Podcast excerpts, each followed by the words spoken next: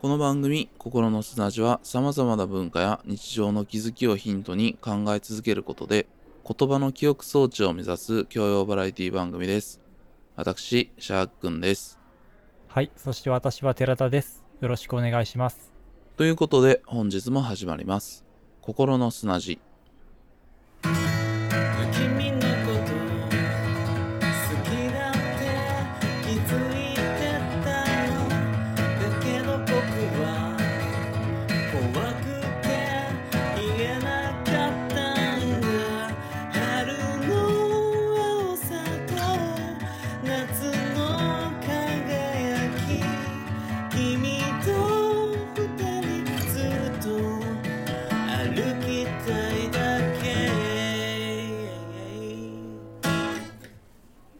回は倉持房子先生の「アルファ」という作品を取り上げるんですけれども前半部分は倉持房子先生の作品の紹介と、まあ、その魅力とみたいなことを話しつつ後半部分にアルファ本編についてお話しするっていう形で進めていこうかなと思っておりましてでこの「アルファ」っていう作品がちょっと構造的に文庫版と単行本版で話の掲載順が違うとか、まあそういうギミックがあったりとかで、いきなり作品に当たった方が面白い作品かもしれないなとは思っていて、うん。これからアルファ読みたいなっていう人は、前半部分の枕持房子先生の話っていうのは聞いていただいて、後半の、まあ、いわゆるネタバレ部分っていうところは、作品読んでから聞いていただくっていうのが、まあもしかしたら一番体験としてはいいのかなっていうふうに思ったりもしてます。はい。うん。まあそんな感じでやっていこうかなと思ってるんですけれども、うん。アルファ、まあ、雑感として読んでみて、どんな感じでしたかね？お気持ちというか。まあバレを避けて話すっていうんでちょっと難しいんですけど。そうですね。ううんん。ふわっとした話し方になりますけど、こう、一個の作風を続けるっていう感じではない本ではあるので、そのそうね読み手によってどこが一番好き、まあ、どれが一番好きみたいなのもあるやろうし、うんまあ、それでも作風はくるくる変わるんですけど、意外とこう、キャラクターとしては結構ミニマルな感じというか、うん、そうね。うん。でもあるので、なんかそのあたり、キャラクターに焦点当ててみたときと物語に焦点当ててみたときで結構見え方変わりそうやなっていう。ああ、そうね。作それはめっちゃいい感じに話してくれてるな。キャラクターの魅力っていうのは寺田さん的に感じましたか？初めて多分倉持作品見ると思うんですけど。そうですね。なんて言ったらいいんやろうな。好きになるっていうよりはどっちかっていうと、うん。ああ、なんか、いそうやなというか、あわかるなっていう、キャラクターの会話とか、瞬間に共感するっていうはいはいはい感じやはったな。結構、い。僕の中確かではね。に。なんかね、まあもちろん、すごい素敵なキャラクターが出てくるじゃないですか。うん。魅力的な。でも、これ難しいけど、漫画らしいキャラクターっていうやん。漫画の中でしか存在していないキャラクターっていうやんか。うん。あんまりそういう感じだよね。実在してる感がすごいあるよね。あそうですね。まあ、まさにそういうところにちょっと踏み込んだような作品でも、あるしねうんアルファっていうのはそうね。うん、確かにだからこそ、そうなのかもしれないですね。だから、うんすごくこう、あ、本当にいそうみたいな感じる瞬間が多かったかな。そうね。でもさ、うんなんか、いわゆるめっちゃ現実みたいな、リアリスティックな作品では全然ないやんか。そうやな、確かに。そこは不思議なバランス感ですね。うん。で、結構、倉持先生の本とか、まあ、この特集に合わせて読んだんだけど、うん。作品の作り方みたいなところで倉持先生は絵を描くみたいな話じゃなくてこう演じるみたいな描き方をすごいされてるんよね、だからえすごいそのキャラ自身に言ったら役者みたいな感じで乗って描いてるみたいな描き方をしてるみたいで、うん。だからすごいやっぱ疲れるしみたいなこともすごい書いてあるんだけどまあもちろんやっぱ創作ってそういう演じるみたいな部分もあるし自分が入っていく部分ってやっぱあると思うんだけど特に漫画みたいなすごく個人でやる作業が多いものに関してはまあ、確かにね、かなりメンタルは使うやろうし。でもなんか、なんか珍しいですよね。なんかキャラクターが勝手に動き出すみたいなことは聞いたことあるけど、キャラクターにこう、うん持ってかれるみたいなのはそう珍しい気そう。そうがしますね。だからなんかこう役が抜けないみたいな話もエッセイの中出てきたりとかしててうん。多分そういう書き方をしてる人は結構いるんだと思うんだけど実際に倉本先生がそういう言葉で自分の創作のことを語ってるっていうのは結構あんま聞いたことないなと思ってんな、まあ、自分の分身ですみたいな言い方をする人とかもっと距離が遠いですよとか、まあ、劇団員ですっていう言い方をする人とかいろんないろいろあると思うんだけどはいはい。そこを演じるっていう感じで書いてるのがすごい印象的でそれを見た時にこの「アルファ」っていう作品がある意味っていうのもすごい納得がいったみたいなところもあって、まあ、この辺はちょっと読んでいただいたら僕が今話してることもすごく伝わるのかなっていうふうには思ってるんだけどそうですね。まあ、まさうんに倉持先生のキャラクターを生み出すプロセスの革新に迫るような作う品。んなんでしょうねかなとも思ってるうん、うんし僕の評論とかの形ってやっぱりなんだかんだその作った作家の人の体験であり影響を受けたもんしか出てこないっていう考え方なのね僕って。うん。で特に漫画っていうのはめっちゃ顕著。個人で映すカメラの位置であったり線を描いたり演出つけたりっていうのが全部漫画家さんだからね、アシスタントとかその編集の方ももちろんいらっしゃるけど。う、ん。だからすごくパーソナルなもんが出やすいっていうふうに僕は思っててだから漫画がすごく好きなところではあるんだけど一番全ての表現の中で漫画が面白いっていうのは僕はそういう部分に惹かれてるんだけどうんうん。そのさっき言ったキャラクターのリアリティがあるみたいなところも結構モデルがあるっぽいのね。ああ、そうね、それぞれ倉本先生の。うん、まあ、実際例えばえっ、と割と後期の作品とかだと例えばこれ相葉くんですとか言ってるのよ。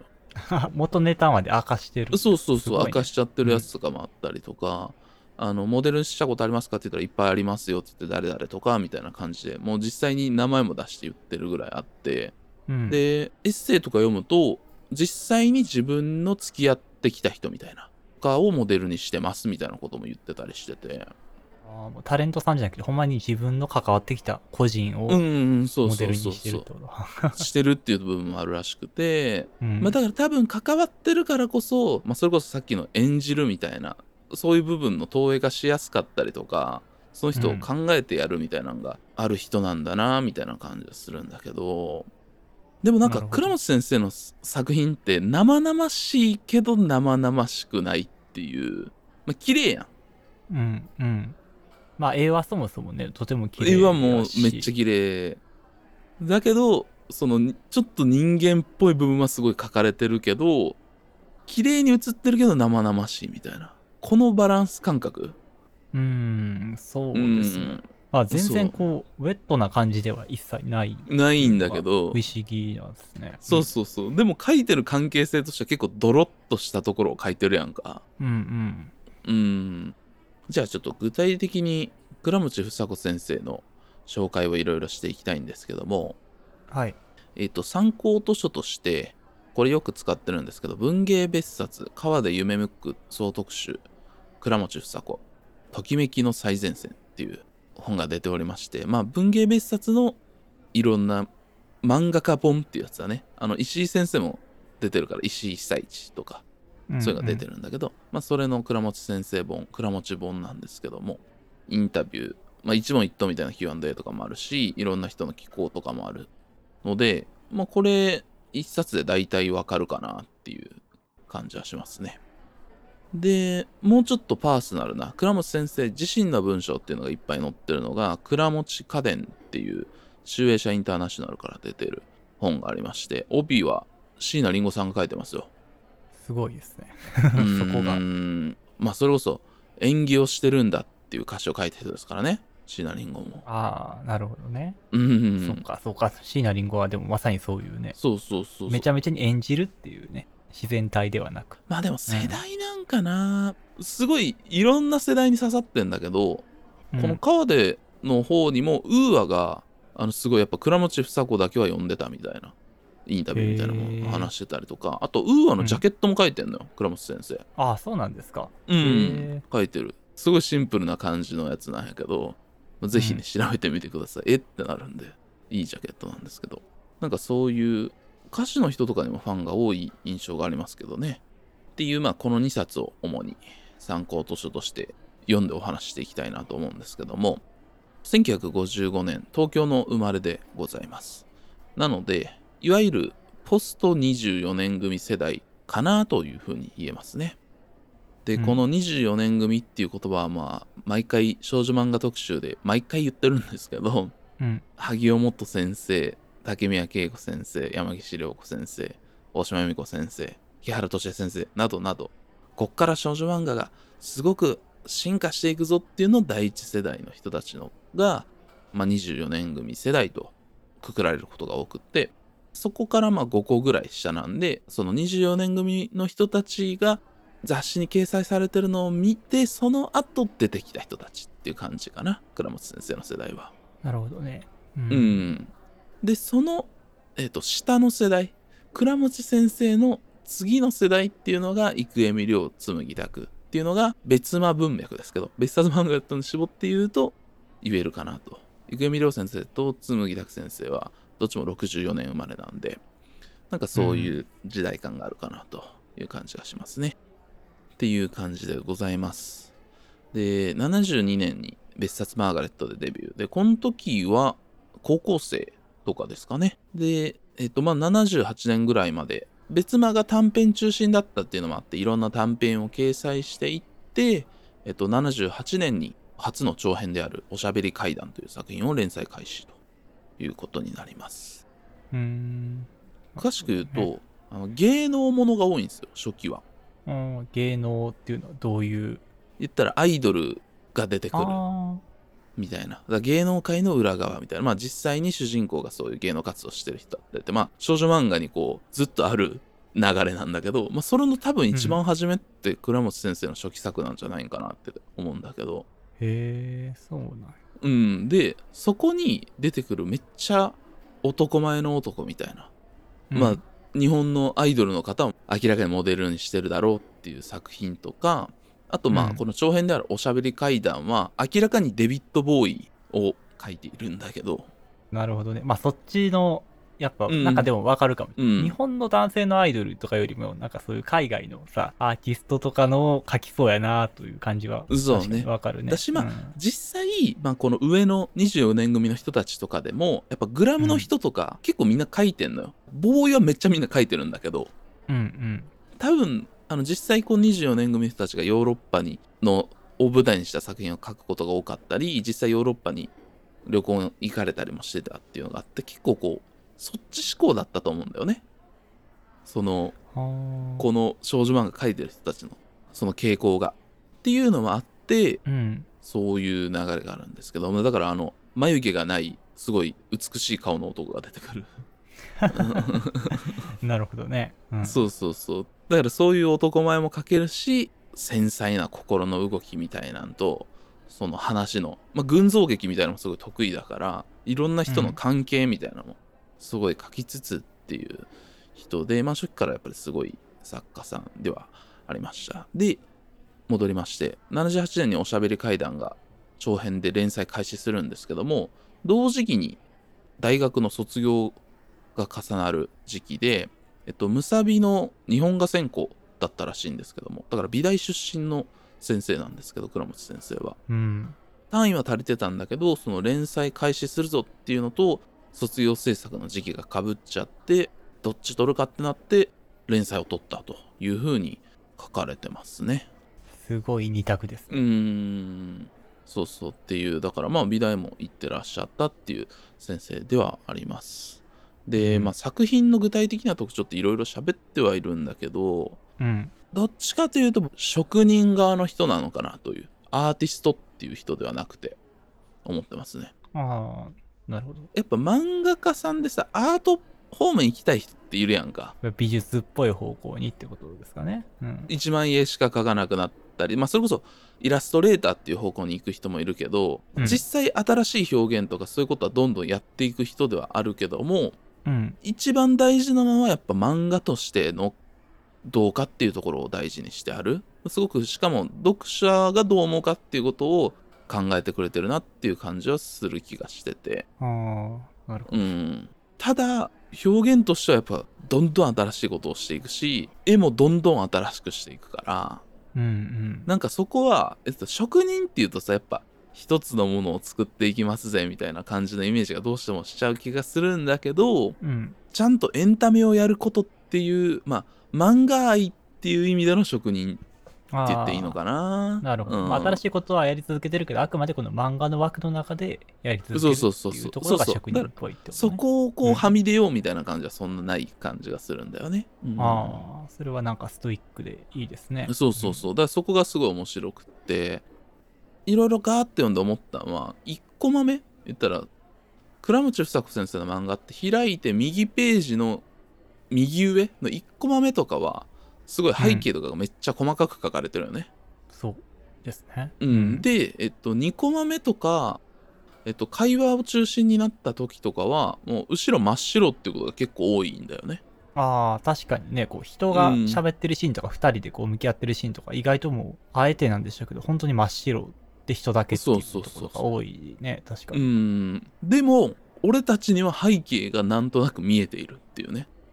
うん、だからなんかそこがすごいテクニックっていうかまあやっぱ連載やっていく上で全部ビシッと書くんって大変やんか。まあそれこそ大友克洋以降というかさ大友克洋みたいな表現ってあるけどうん、なんかそこが省略されてて人物もなんか結構カメラの当て方がすごいかっこよかったりするからアングルのかっこよさみたいなのもあって、うおーってもなるんやけどそこのなんていうかな省略されてる感じがかっこいいなとも思ったかな改めて読み出して。そうね。なんかまあ緩急がついてる感じというか、うんそうそうそう。うん。なんかこう省略してるっていうかまあ意味のある余白というか、ね、うんそうそうそうそう。そういう感じがしますよね。そこまで全部書いてたら、まあ、やっぱごちゃごちゃっとしちゃうところをちゃんと、うん。まあ全部書くっていう例えばあの特集しましたけどエマの森薫先生みたいなうんのもあるけど、そことはまたちょっと違うこだわりがねそうねあっていいですね。うんなんか全部書いてあるからこそ立ち上がってくるもんもあるけど省略されてるからこそ立ち上がってくるもんもあるっていうね面白いとこですよね漫画の。そうね。うんで、うんあの紬拓読んだ時にさ机とかが書いてあって線が普通にこうつながってない輪郭の線とかがさでキラキラキラキラってしてるみたいな,、なんかあれって多分この辺の倉持先生のこの省略の感じから来たんだろうなっていうのは倉持房子マラソンをしてあここにあったのかって僕は思ったんだけど。なるほどね。そうか。うん。そうそう。そういうルーツもあって。で今みんな普通になってるけど、まあ、それこそ矢沢愛とか高校デビューとかの川原先生とかもスタンダードに使ってるけどあのコマをこう線だけ引いて割るんだよね。あの窓になってない。ああ、はいはい。多くの漫画がこう小窓ができてその中に書いてあってみたいな感じで小窓と小窓の間にこう白い空白ができるんだけどそれが「お化け単語」っていう90年代の作品以降うん。全部一つの線で割るようになっててここがまたかっこいいんですよね。そうです。まあ今でこそ多分メジャーなんでしょうけど、それを当時やったっていうのは、確かにこう全部枠になってるのってちょっと昔の漫画っぽいもんねうん。そうね。それがやっぱ今やね、それは当たり前になってるけど、それをうん。こう作った人の。っていうのはすごいですね。そうそうそうそう。一、人っていうのはでやっぱりキャラクターの魅力少女漫画大事。まあてかまあ全ての漫画大事なんですけどキャラクターの魅力っていうところで言うと倉持男子ですね。アルファで言うと高見キリですね。倉持男子と言われるところに当たるのは。ああ、そうなんやな。まあうん、倉持男子。なんかこうなんて言ったらいいんかな。まあクール。でかっこよくて意地悪っていうかそんなストレートな感じではない。ミステリアスさのあうるん。男。センスがいいみたいな。もうセンスの塊みたいな感じの男の人っていうのが多いかな。いや、もうみんな好きですよ、それはやっぱり。うん、ね。そういう。うん。でも、これって本当に少女漫画の類型的なキャラやんって思うかもしれんけどこれは倉本先生が作って波及した結果そうなってんのよ、いや、そうなんやね。す そうそうそうそうそう。っていうのがあってまあカーデのムックに載ってる生見亮先生はもう倉持先生が大好きなんでもう全て倉持先生でできてるみたいなことを言ってるぐらいの人なんで、がこう寄稿してるページにそのアルファの高見桐のワンシーンが書いてあるんだけどはい。アルファの中でまあこう下宿先みたいなねところに行ってうん何食べようみたいなシーンがあるんですよね。そこで高見桐がこう気だるそうに座って血の滴る肉って言ってこう ニヤッとしてるいやー、まあ、ここはやっぱ頭に残るよね。血の滴る肉って一度は言ってみたい。かっこいい。このこう言,、まあ、言ったらこれはふざけてるんだよね。そうね。うん、可愛げな部分ではあるんだ可愛い系としてふざけてるんだけど、そのかっこいい感じで言っててでそしかもその子が本当にセクシーでかっこいいけど面白いみたいな、まあ、ずるいかっこよさのシーンなんですけど。うん。そうやな。もう絶対に真似しないでください。いや、もうそれはそうよ、絶対。もうセンスバチバチに決まってる人が、こういう外しを言うからかっこいいのであって、そうそうそうそうそうそうじゃない人が言ってもね。絶対に真似しちゃダメでもなんかこうちょっとだからえっとね中学生とかそういう多感な男子学生とかに倉持作品読まして影響を与えちゃうと危険かもしれへんああ、それは危険ですね。これ真似しちゃいけないですね。でもさ倉持男子って多分男性から見見て読むとちょっと真似したくなるかっこよさがある。多分。うーん、そうやな。まあちょっとこう、肩の力抜いててカリスマ性があるのって、やっぱり、うーん。ちょっとこういう言葉使うのいいんかわからんけど、この中二病的なものとの相性良すぎるからな、正直。そうそうそうそうそうそう。そこにちょっとこう当たってくる感じのねセクシーさみたいな感じを書いてて、この紹介でどこまで魅力が伝わってるかわかんないんですけどまあ いい男が出てきます。でこの倉持男子って言葉もネットスラングみたいなとこから出ててもともとえっと生恵男子。生恵亮先生の作品に出てくる男の子っていうのが生恵男子って言うんですよね。ああ、聞いたことありますね。うん。うん、そっから倉持男子みたいな感じで使ってる人がいてみたいな感じの言葉みたいなんですけどもね、うん、うーん。なんかそういう生恵亮の生恵男子ってもうちょっとこうなんていうかなちょっと人懐っこい感じがある人が出てくるなっていう印象があって僕からするとああ、あんまクール寄りではない。一匹狼感とかはなく。クールな感じとかかっこいいところはあるんだけどちょっとこう、フラッとニコッとしてくれそうな感じの可愛げなのよどっちかというとああ、なるほどね。こう、うんニコッとしたのに、不意のニコニコやられちゃう感じのうんタイプかもしれんないな。確かに。そうそうそうあそれは言うと確かにな。だけどうん。倉持男子ってそういうさニコッとする感じあんまないやん確かに確かに。普段は不愛想だけどみたいな感じやんかそうやな。そこは確かに全然違いますね。だからその辺がちょっとね、あのいろいろ作家さんによってそのツボが違うなっていうのが面白いところだったりもするんでそういうキャラの魅力もねぜひ見ていただきたいなと思いますうんはい。心の砂地ところは変わり西武八木沢から巡ろう手広く低速無故障もさらってくとく走り続き合う闇だめのごとく大本なくちゃ大婚約者大丈夫用語集もあるから思考回路はまるでメロラカメトロールこの下巡ろう我が城としようがじゃあちょっと倉持先生の使用作みたいなのを軽く紹介しようかなと思うんですけどもはい。大きく分けて別間1期2期3期コーラスの時代駅から5分以降っていう感じでえー、何個ありました今？一期、三二期、三期、コーラス、駅から5分なんで、5個じゃないですか？うん5形態あるかなと思ってます倉持先生の多いな。うーんすごいな。うんこれもざっくり分けて多分あもっと細かいうんあの絵柄の変化とかで言ったらほんまに作品ごとに違うからもっと細かいと思うんだけどうん。まあ初期、まあ、さっき言ったおしゃべり階段とか、えっといつもポケットにショパンとか今となってはかっこつきで今となっては王道の少女漫画芸能ものかっこいい男性この時からいわゆるさっき言ったような倉持男子みたいなかっこいい男性も出てるっていう感じの漫画で初めっからおしゃべり階段の時点でそれなりにキャリアがあったっていうのはあるけどももうほぼほぼ完成されてるんですよ。倉持作品の面白さのテーマみたいなもんとしては。え。うん。なんかちょっとコンプレックスであったり、まあ、それこそ、うん。もちろんずっと書かれてるのは恋愛であり恋であり愛でありなんですよ。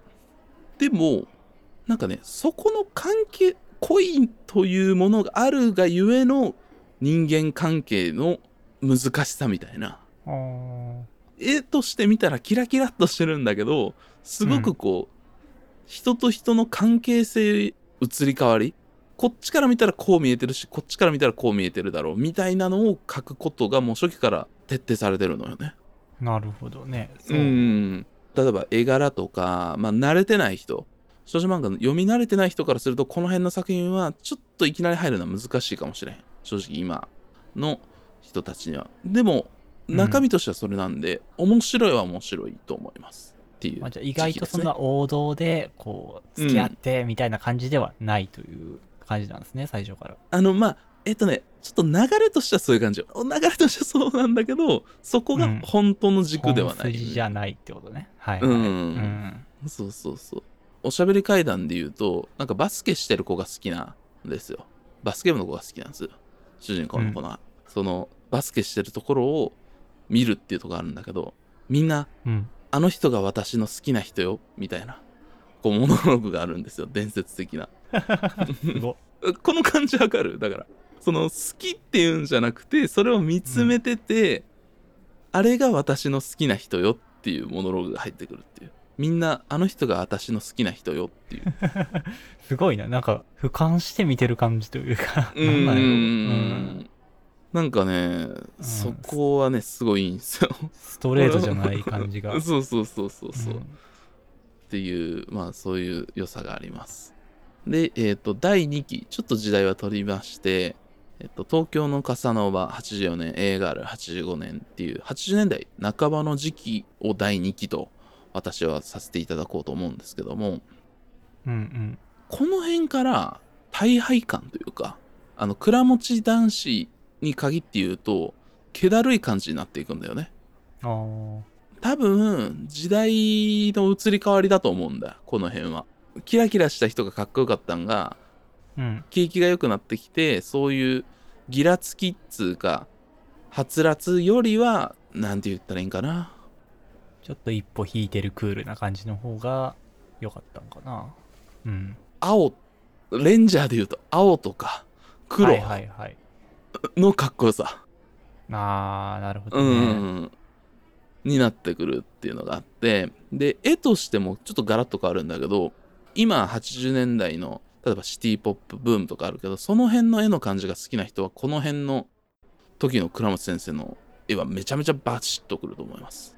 そうですね。まあ、台本に貼ってますけど、映画あるうん2巻の表紙とか、おしゃれ こうんこれプリントされた T シャツ、シャツインして着てる男の子絶対東京におるやろ。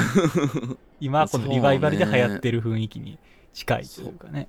しまあうん一巻映画あるというと一巻のこのてかこの服のセンスですよ今見てもすごいおしゃれなんですよ東京の笠間のあー確かにね2巻にしてもううんん。そうやな。今一周してるからな。うん。そうそう一周してるっていうのもあるんだけど言ってなかったけど倉持先生の作品ってみんな服のディテールがめっちゃ細かくてすごいしっかりにしてるんですよ。あー。うん、で例えば学生服とか制服の着こなしでもかなりそのキャラの感じを出してるしそのうん。嘘っぽくない感じがしてて、あー、そうっすね。その辺やっぱめっちゃうん細かく見てる人なんだなっていう感じがしてて。好きですね。そうね。確かにまあ後で話すでしょうけど時代の服っていうのにプラスしてなんかその着こなしの感じはすごく人間性がちゃんと出てる感じで描かれてますよね。そうそうそうう。ん、てそこまで含めてね。うん。っていう、まあ、第2期別間第2期の時期っていうのがあってでただこの辺の東京の笠場書いてる時期らへんから、まあ、すごく忙しかったっていうのもあるんでしょうけど倉持先生としては体調を崩されてたらしくて精神的にも身体的にも。だから、えっと、このあと94年ぐらいまでの10年間ぐらいは、えっと、言ったら体調を崩しながら書いてたっていうことはうーん、書かれてますね。うん。まあなんかその辺もあってちょっとこうどっちかというと陰陽で言うと陰な方向の時期が80年代の倉持先生かなっていうふうに思ってますね。へえそうなんだ、うん。んかどっちかというとね。結構明るく見えるけど。ああそうね。えっ、とねねガールはカラッとしてるんだけど、東京のカサノバはかなり、なんていうかな都市生活の切なさみたいなのはあるんだよな。はあうん。そっかそっか。うん。っていう感じはしますね。でえっ、と次の時期80年代後半から90年代初め別間時代3期と私は名付けてるんですけども海のてっぺんチープスリルお化け単語この辺の時期ですね。僕としてはこの辺全部面白い。いきなりド直球にやばいやつ読みたいっていう人はこの辺おすすめかもしれないです。僕からすると。多分読んでないだろうし今の。今の20代30代に一番ヒットする時期なんじゃないかなとは思ってて。っなるほどね。ていうのがあって特にこの「チープスリル」っていう作品は、まあ、3巻しかないんだけど、3つ違う話が展開するのよ。ああはいはい。でそれがこう収束していくっていうタイプの作品なんだけどなるほどね。別々の物語がこうある。そうそうそうそう。でまあなんとなくつながりが見えてきてみたいなやつあるやんか。はいはいはい。っていう感じの作品なんだけどその中でもかなり最上級ランクで面白いしちょっと言っちゃうと霧島的な部分があるのよ、ああなるほど。その本人不在、そうそうそうそうそう。そう、うん、その辺のなんか言ったらちょっとしたミステリー的な楽しみもあるし、あうあ、ん、なるほど。人によって見え方が違うっていう面白さでもあるし。っていうのとか。まあでも一個進めるんだったら短いんだったらお化け単語かもしんない。うーん。これは一巻これ一巻で短いんだけどへこれが別は最後の作品なんだけどこれは本当にすごいえっ？ていう展開に行くしラストの解釈が未だに読んだ人によって全部変わってくるんだけどーああそういう感じなんか。うーん。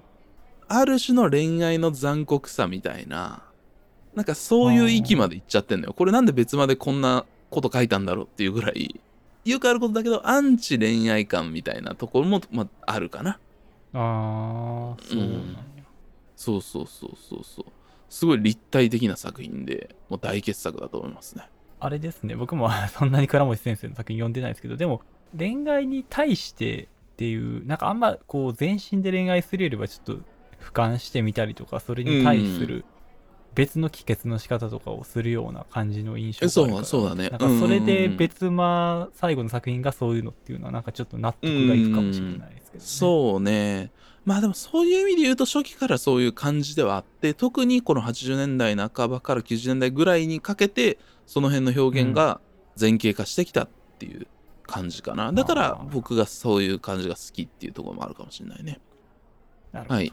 でえっ、とこの94年からコーラスという雑誌ができまして少女漫画も大人になるというコピーとともに別まであったりリボンであったりキャリアのある作家さんたちがコーラスに集って書くようになるという感じですね。でうん。コーラスで始めたのが天然コケッコーでございます。よ天然コケッコーさすがに。多分、今倉持房子っていうとみんな天然コケッコーのって言うねコケッコーの。ああそうね。だって、うん。僕ら世代やったら一番名前聞いたことある作品なんじゃないですか？そうそうそううん。だし、えっと、僕世代にとって天然コケッコーってちょっと大切な作品で、なんでかっていうと2007年に山下信弘監督あとカーネーションの渡辺彩脚本でカホと岡田将生が主演で映画になったんですね、そうやったんですね、うん。知らなかったですけど。はい。これ踏んで映画もめちゃめちゃ出来が良くてで、えっと、天然コケッコーの、まあ、倉持房子先生のキャリアとしての転換点というのはずっと東京の話だったのが急に島根が舞台で方言を使うという作品を書いたという。真逆の。で、えっと、島根っていうのは実際倉持先生のお母さんの故郷で子供の頃は夏休みとかになるたびに島根行ってたんだってああなるほど。じゃあまあ実際にちゃんと昔から言ってたは言ってたやな。現地に。うん。うん。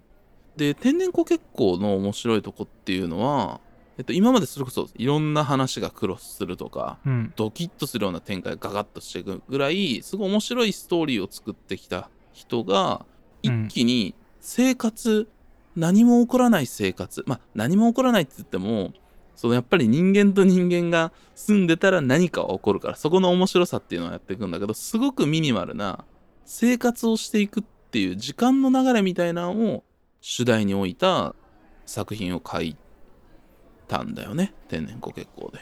うんしかもそれを1巻とか2巻とかで終わらすんじゃなくて、倉持房子先生のキャリアの中で一番長い14巻分書いたっていう。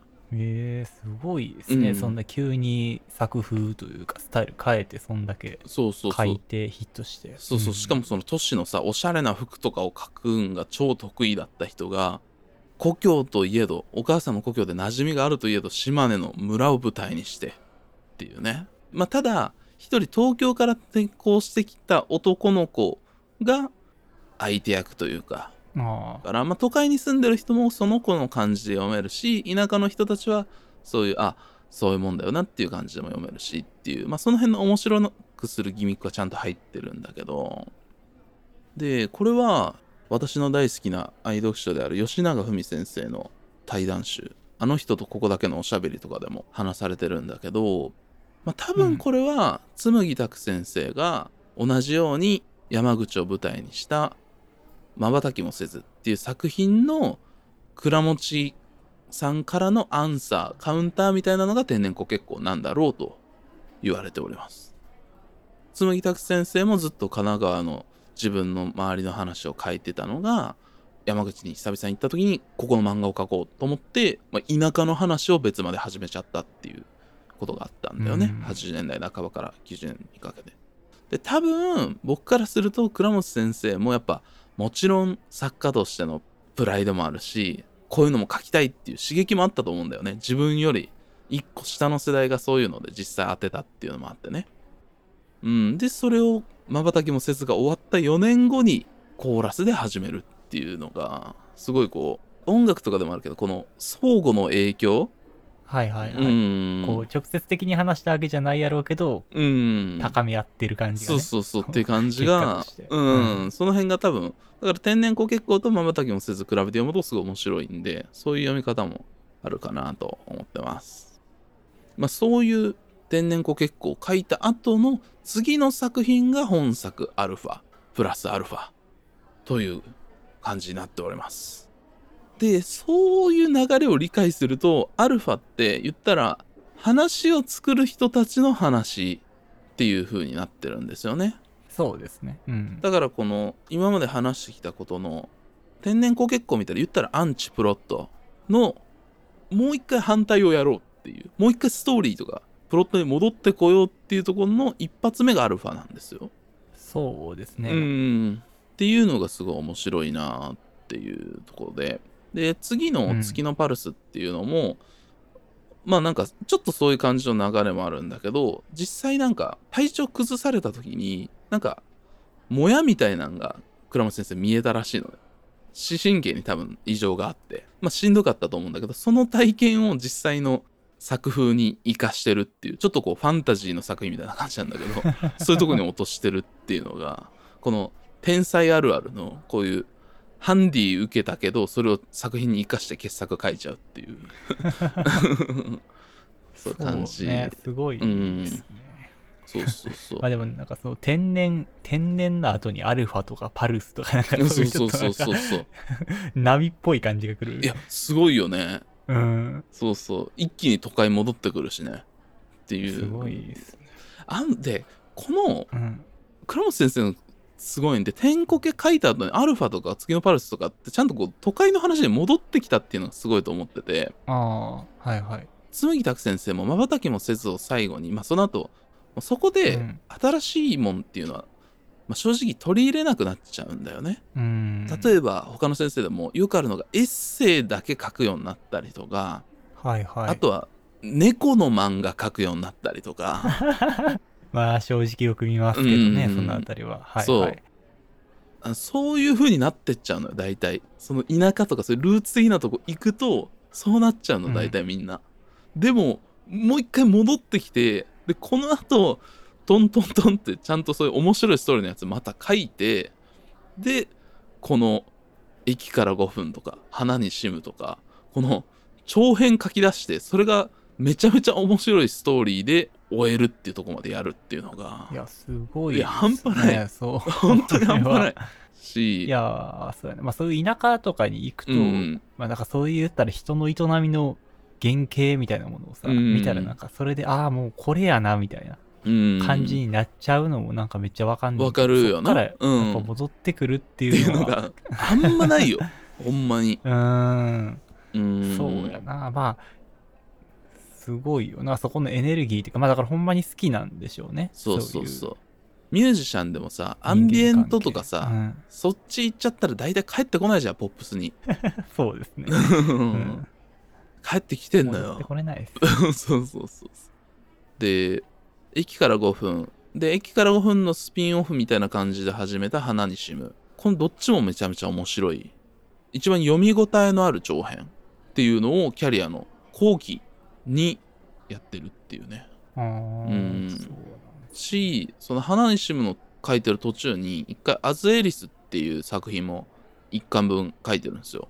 うん。でこれっうんて言ったら SNS みたいなインターネットバーチャルの話なのよ。ああ、そうなんや。そうそう。2012年。で、はい。これはなんか具体的にサービスが何かわからんけど多分サイゲームとかそういうなんかインターネットゲームみたいなのをやってたっぽくて倉本先生がだかはい。らそこでこうチャットとかそういう SNS 的なコミュニティコミュニケーションをしてうん。体験したことを書いてるえ、すごっ。え、そうそうそうこの年で新しいことやってんそれを題材にして漫画描いてん漫画書いてんのよでそれが全然あの解像度的にも荒くないっていうああ、すごい。しかも絵柄もちゃんと最近っぽい。最近っぽいのよ。うん、うんっていうだしまあいろいろ進めたけど普通に今のて人たちにおすすめするんだったら駅から5分とか花にしむが絵柄としてもすごいフィットするしかっこいいしおしゃれだし面白いからまあ普通に言ったら駅から5分花にしむ読む方が面白いんかもなというふうには思ってますね今。あまあ、この辺は僕実家に全部ありまあす、ね。ほんと大傑作あの母親がね、持ってますから。ってなところですね。で、ここまで前編のエピソードという感じで、後半のエピソードはアルファについてのネタバレなどを含むエピソードとして配信いたしますので、そちらも合わせて聞いていただければなと思います。というわけで、心の砂地は引き続きお便りをお待ちしております。すべての宛先は各配信サービスの概要欄に載っている Google フォームからお願いします。Apple Podcast、Spotify での評価、番組のフォローもぜひともよろしくお願いします。各種 SNS での投稿は、ハッシュタグ KOKOSNA ココスナです。よろしくお願いします。投稿していただく際には、エピソードのリンクも貼っていただけると嬉しいです。では、後編でまたお会いしましょう。